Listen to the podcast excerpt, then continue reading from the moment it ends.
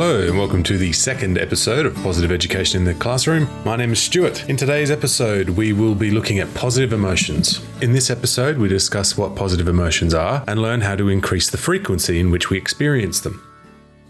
Positive emotions are not just feeling happy. As mentioned in the previous episode, I explained that positive psychology is not just happyology. Positive emotions cover a vast range of feelings including joy, awe, satisfaction, optimism, and love.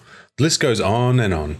Learning about positive emotions is learning to identify these emotions and reflect on them as we go through our lives. Before diving too deep into positive emotions, we should start by making sure we're all on the same page about emotions, and positive emotions in particular.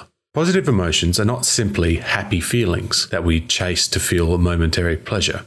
Like the more negative emotions in our lives, they play a significant role in each and every day. There are many ways to define emotion, but they generally fall into two camps.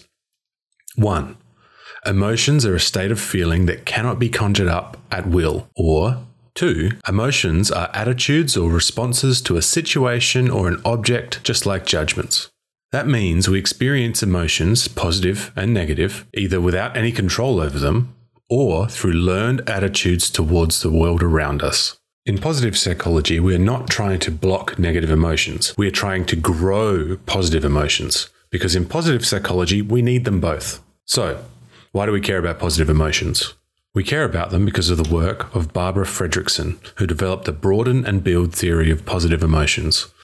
The theory provides a convincing explanation as to why we should care about positive emotions. By focusing on and exploring our positive emotions, we open our minds, broaden and expand our awareness, and facilitate the building and development of resources for use in our lives. These resources include knowledge, skills, abilities, and relationships. Fredrickson's words explain it well.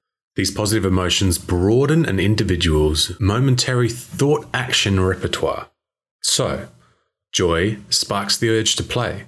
Interest sparks the urge to explore. Contentment sparks an urge to savor and integrate. And love sparks a reoccurring cycle of each of these urges within safe, close relationships. The more we focus on positive emotions, the more our brain links to the actions we take when we feel them.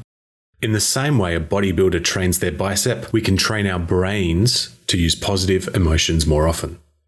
I'm going to list some of the physical and mental benefits of training your mind to connect with positive emotions. There is a lot of research that has gone into discovering these benefits, so if you want to learn more about them, check the show notes. Firstly, experiencing positive emotions reduces the impact of experiencing stressful situations by building on coping capabilities. 2. Regularly experiencing positive emotion builds resilience by building our capacity to self regulate and increase our emotional understanding. Three, it can improve our work life, physical and mental health, social relationships, community involvement, and even income. Just a side note. I think that's a bit of a stretch, but from what I understand and how I look at positive psychology, the improving our income is probably more about reducing our expenditure. Because when we feel good, we're less inclined to spend money on things that make us feel good. Anyway, that's just a side note. Four, it helps us make healthy choices. When we feel contentment, we want to keep feeling that and to continue doing things that make us feel good. Positive emotions are good. Great. What do you do with that? Am I suggesting you just go off and feel good more? Definitely not. All of this is science based.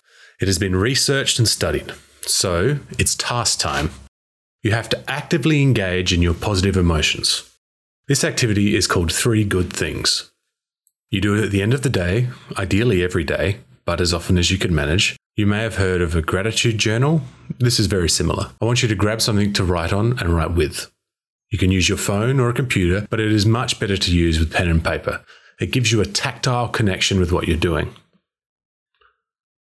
Write down one good thing that happened today. It can be anything, big or small. From completing a large project to being able to sit quietly in the sun. Whatever it is, just write it down. That one good thing. Now, write down why that good thing happened. Did you take five minutes to chill out and enjoy the sun, or did it just happen randomly? Have you got that down too? Next, write down how you could make that good thing happen again. Could you make time to relax and enjoy the sun? Excellent. That's your first good thing. Complete that little exercise two more times. There's a link to a form in the show notes, but you can do it wherever you like. Just make sure you can go back and find them.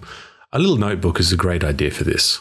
What this activity does is it connects us with our positive emotions. We relive those positive emotions and we identify ways in which we can connect to them again. Therefore, the more often we are experiencing those positive emotions, the better we will feel and the happier we will be. There's some links in the show notes to the research about this.